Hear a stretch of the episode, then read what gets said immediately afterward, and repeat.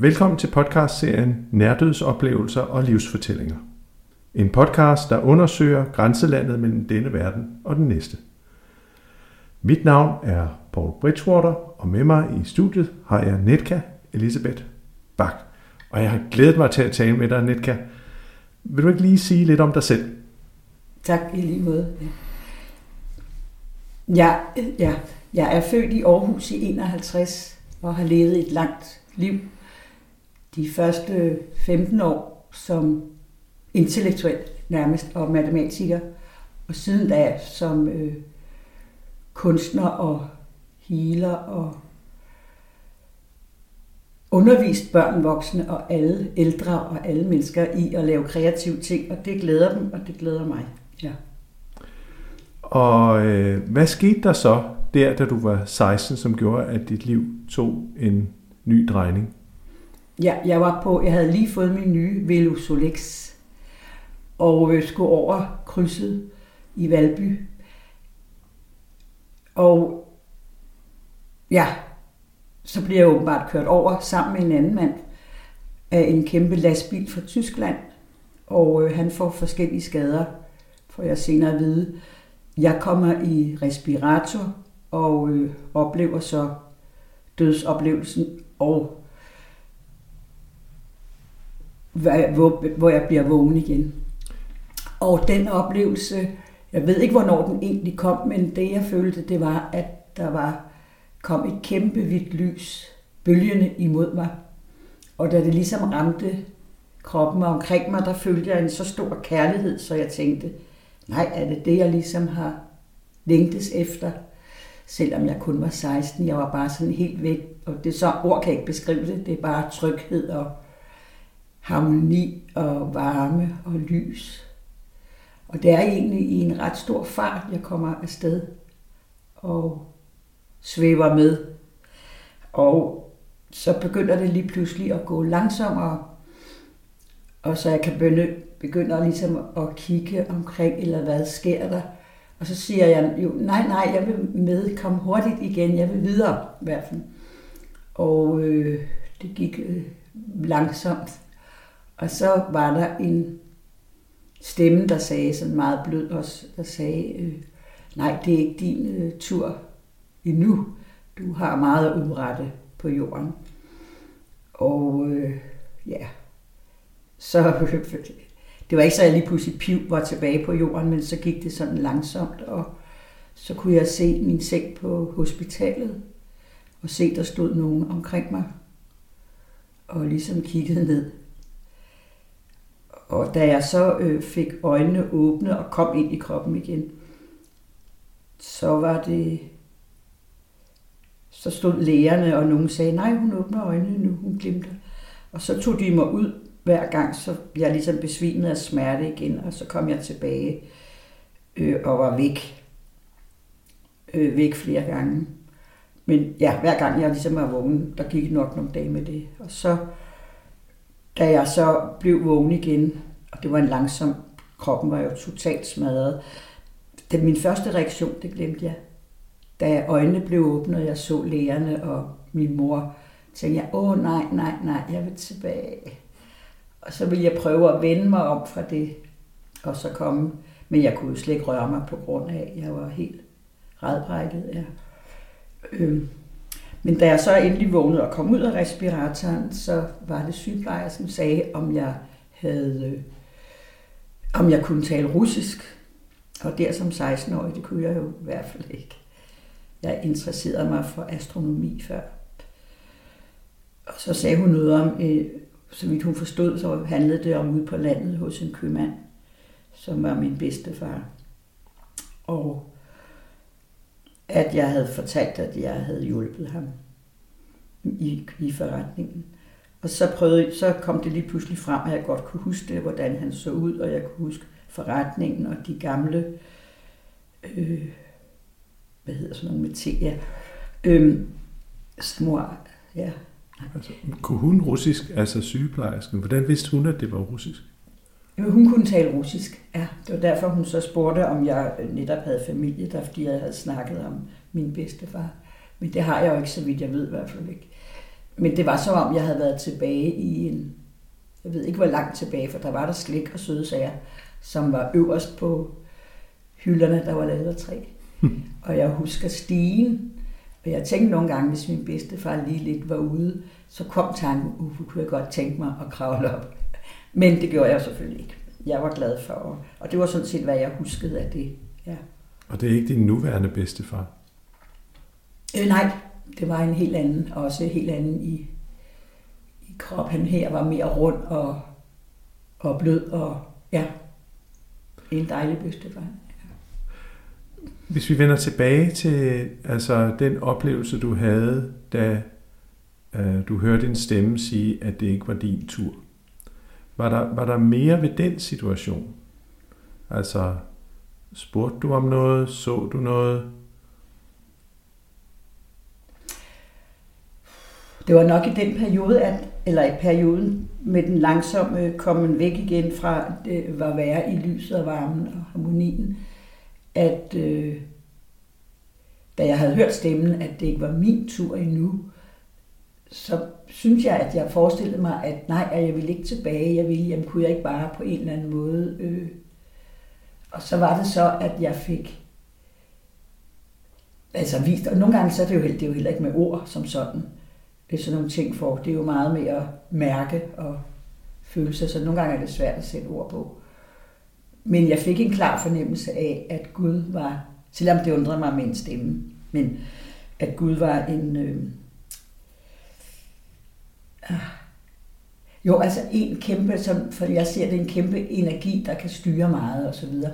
Men at han ikke var glad for, at vi, at vi havde så mange. Han fortalte mig på den der måde med ikke at have for mange navne. Han havde kun et navn, og det var, det var så Gud, og det var den største energi i universet nærmest.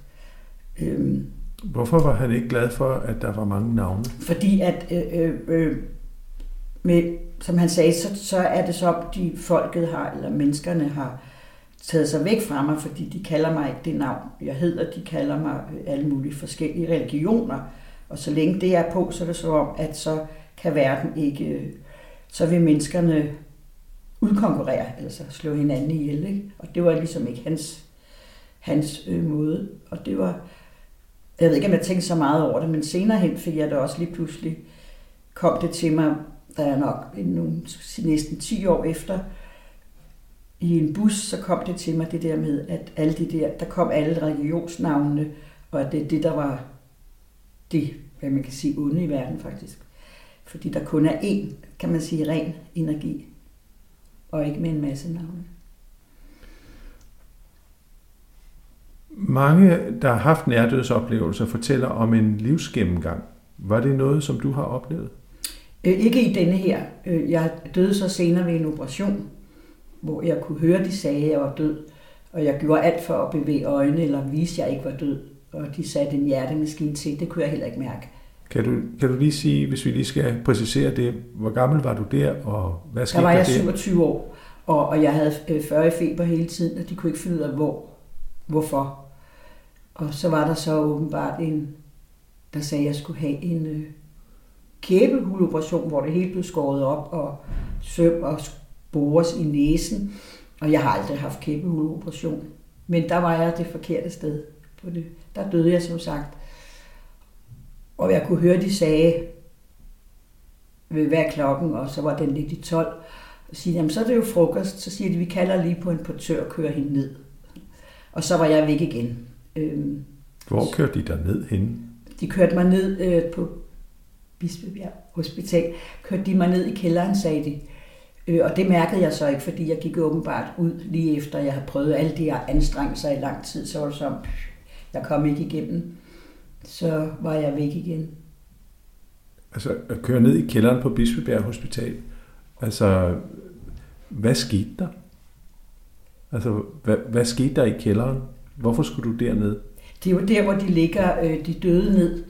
Jeg har set i fjernsynet, at de ligger dem i bokse nu, men der, der hvor det var, ja, der var det sådan nogle øh, hvide senge, der stod på ræde række igennem et langt rum. Og hvor, at, øh, som jeg så senere hen, folk havde sådan en sæd på stortogen, så jeg senere. Men der vågnede, der vågnede jeg ved, eller ja, jeg vågnede igen ved, at jeg hørte en lille pige græde så ynkeligt, så jeg synes, hende må jeg finde, og så må jeg trøste hende, for det var der mere, end man kunne høre på af lidelse. Og øh, så tager jeg åbenbart, øh, ja, jeg begynder at bevæge mig, og så ser jeg så min hånd fuldstændig blå og blodfyldt ja, fordi de sagde, at vi ordner hende senere, jeg skulle gøres ren. Og så kom en portør, og så blev jeg kørt op og langsomt, øh, langsomt vågnet op igen. Med kolde tæpper, det var meget smertefuldt. Og portøren, der ville hjælpe mig, øh, han blev fyret dagen efter, og min journal forsvandt. Så var den historie ligesom, ja, ude, for det var en grov fejl. Men det var der, hvor jeg oplevede ligesom en... Øh, da de sagde, at jeg var død, der kom, var jeg vågnet op fra en oplevelse af, at jeg var kommet nogle andre steder hen i, ja, hen i, ja, i universet på en eller anden måde, og øh, havde så set nogle, øh, ligesom med forskellige energier, og det kunne godt minde lidt om skyer, hvor nogle var store og lysende, og nogle var, og jeg kiggede omkring, jeg elsker jo ligesom når stjerner og ting glimter og blinker. Øh, og så ser jeg til venstre, og så ser jeg sådan en lille mørk, tung sky, og tænkte, nå, altså. Og lige pludselig tænkte jeg, gud, det er min mor. Men øh, der ja, kom jeg jo også til at leve bagefter, og det gjorde hun jo også i mange år. Men det var den oplevelse, jeg fik af det, man bliver til, altså ligesom, altså uden kroppen, men ligesom med energi og sjæl på en eller anden Ja. Og øhm, du har fortalt noget om, at, at øh, du ligesom mange andre har undret dig over, øh, hvad der sker med dem, der er gode, og hvad der sker med dem, der er onde, hvis man skal sige det sådan. Ja. Øhm, øh, kom du til klarhed over det? Gennem dine nærdødsoplevelser?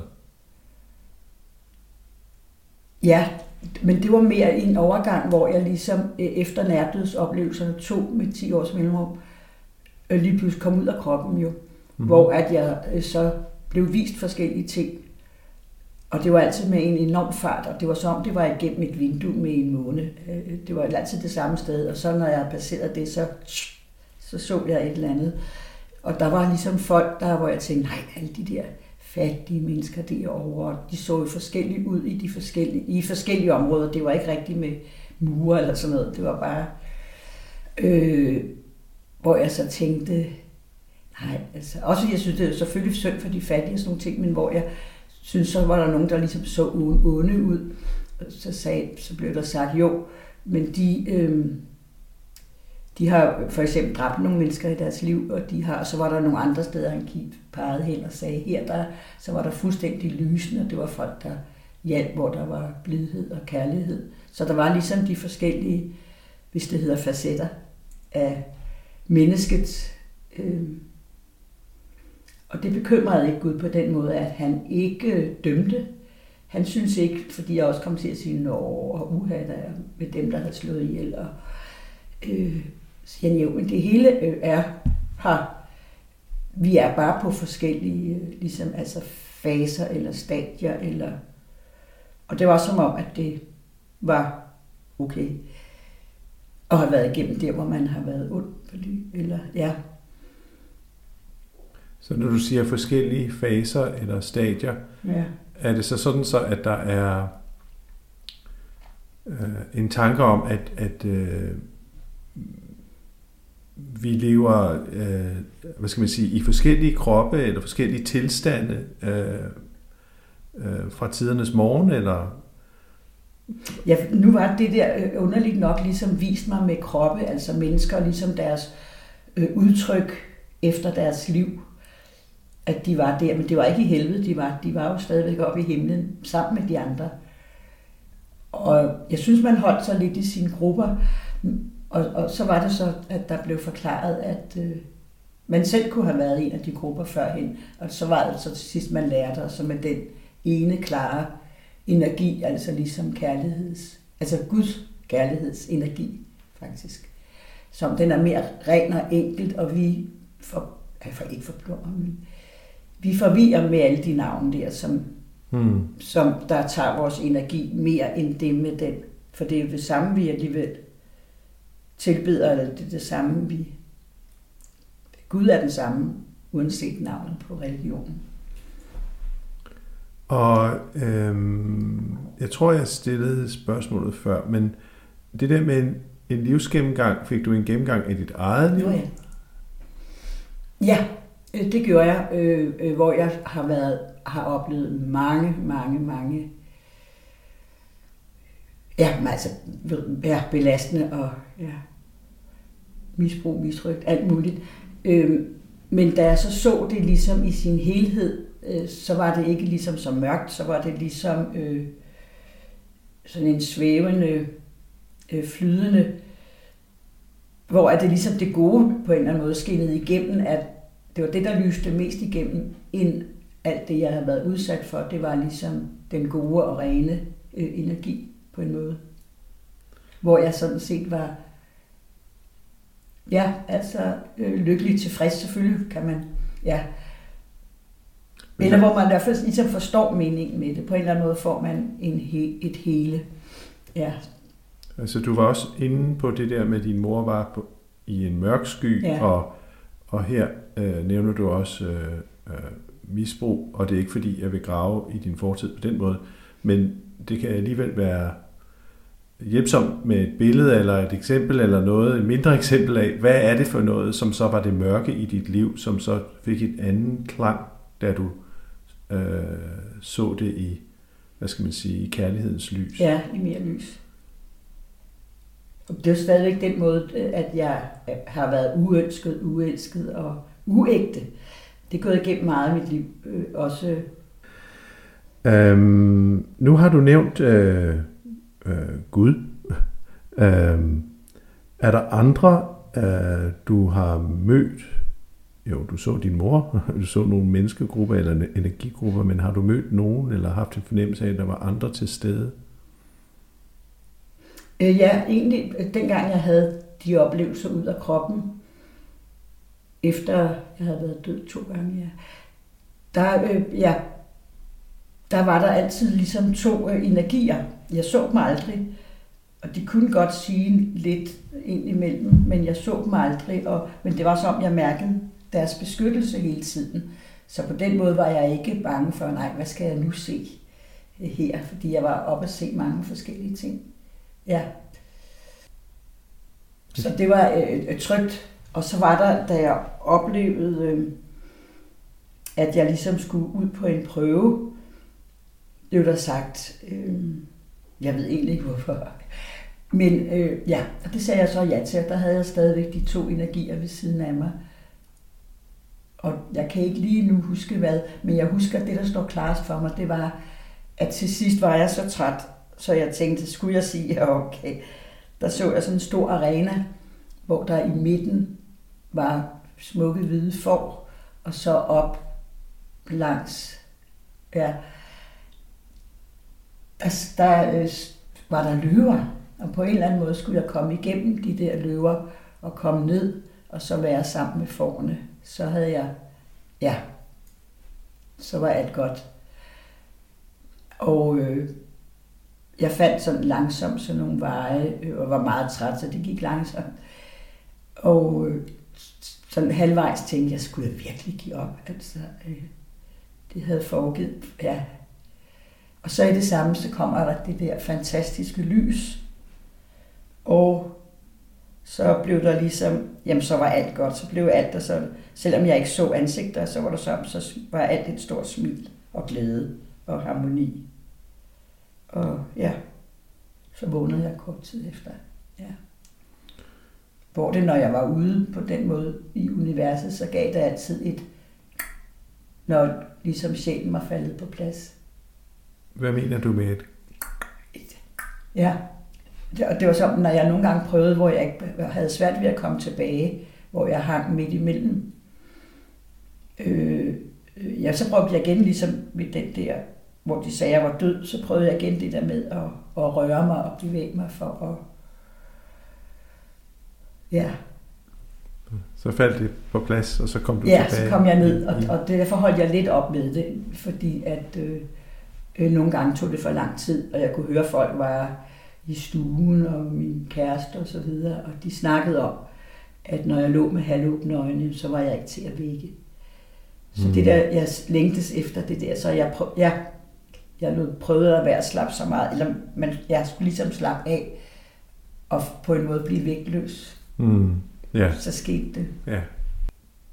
Vi talte altså før podcasten om, øh, om, om din tro omfattede altså Jesus eller Kristus eller noget lignende. Og der, der sagde du noget interessant, synes jeg. Kan du prøve at sige lidt om det?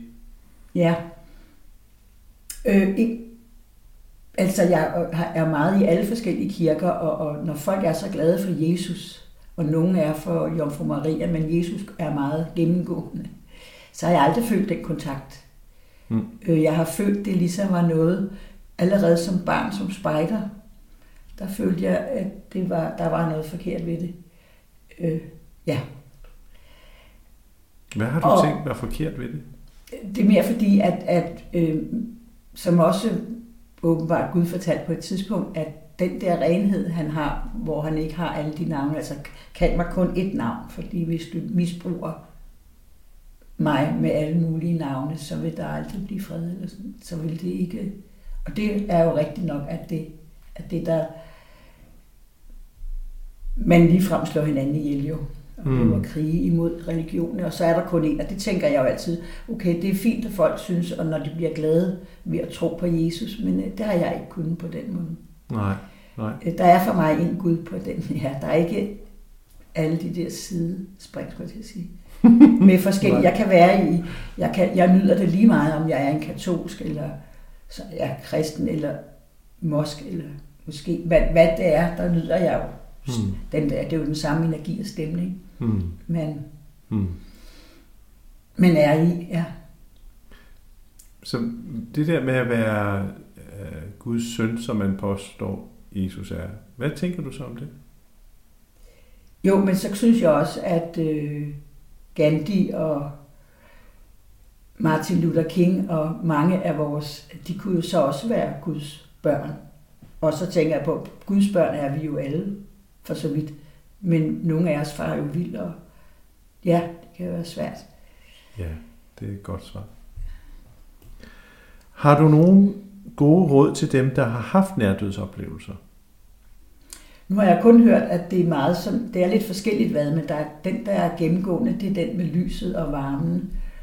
Og, øh, men det er der efterhånden mange mennesker, der får, man får ligesom mere respekt for livet, men det er ligesom om nogle gange, at kan man ligesom nå det og omfavne det, fordi man kan ikke sige, at vores samfund og byer og larm og alt det, vi gør som mennesker, øh, øh ja, at det fremmer. Man skal ligesom ud. Og har du nogle gode råd til alle os andre, der ikke har haft nærdødsoplevelser? Jeg, jeg tror alligevel godt, at dem der, at man kan, det er jo lidt som, at, eller endda meget mere end det, at stå ved havet og kun høre det sprusen, eller stå en nat og se stjernehimlen. Det er den der stillhed og øh, renhed og ja, Så hvis det er jo man, den, vi også skal prøve at skabe. Vi skal ikke glemme den, som man så gør i, øh, i hverdagens øh, ja, så, find, travlhed. Så find de øjeblikke, hvor man kan mærke den stillhed Ja. og tilstedeværelse.